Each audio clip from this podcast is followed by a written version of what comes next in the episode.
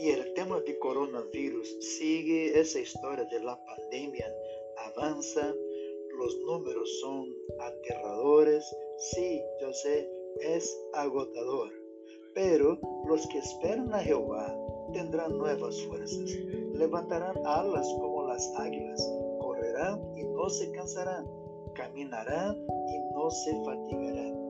Isaías 40, 31. Que Dios te bendiga.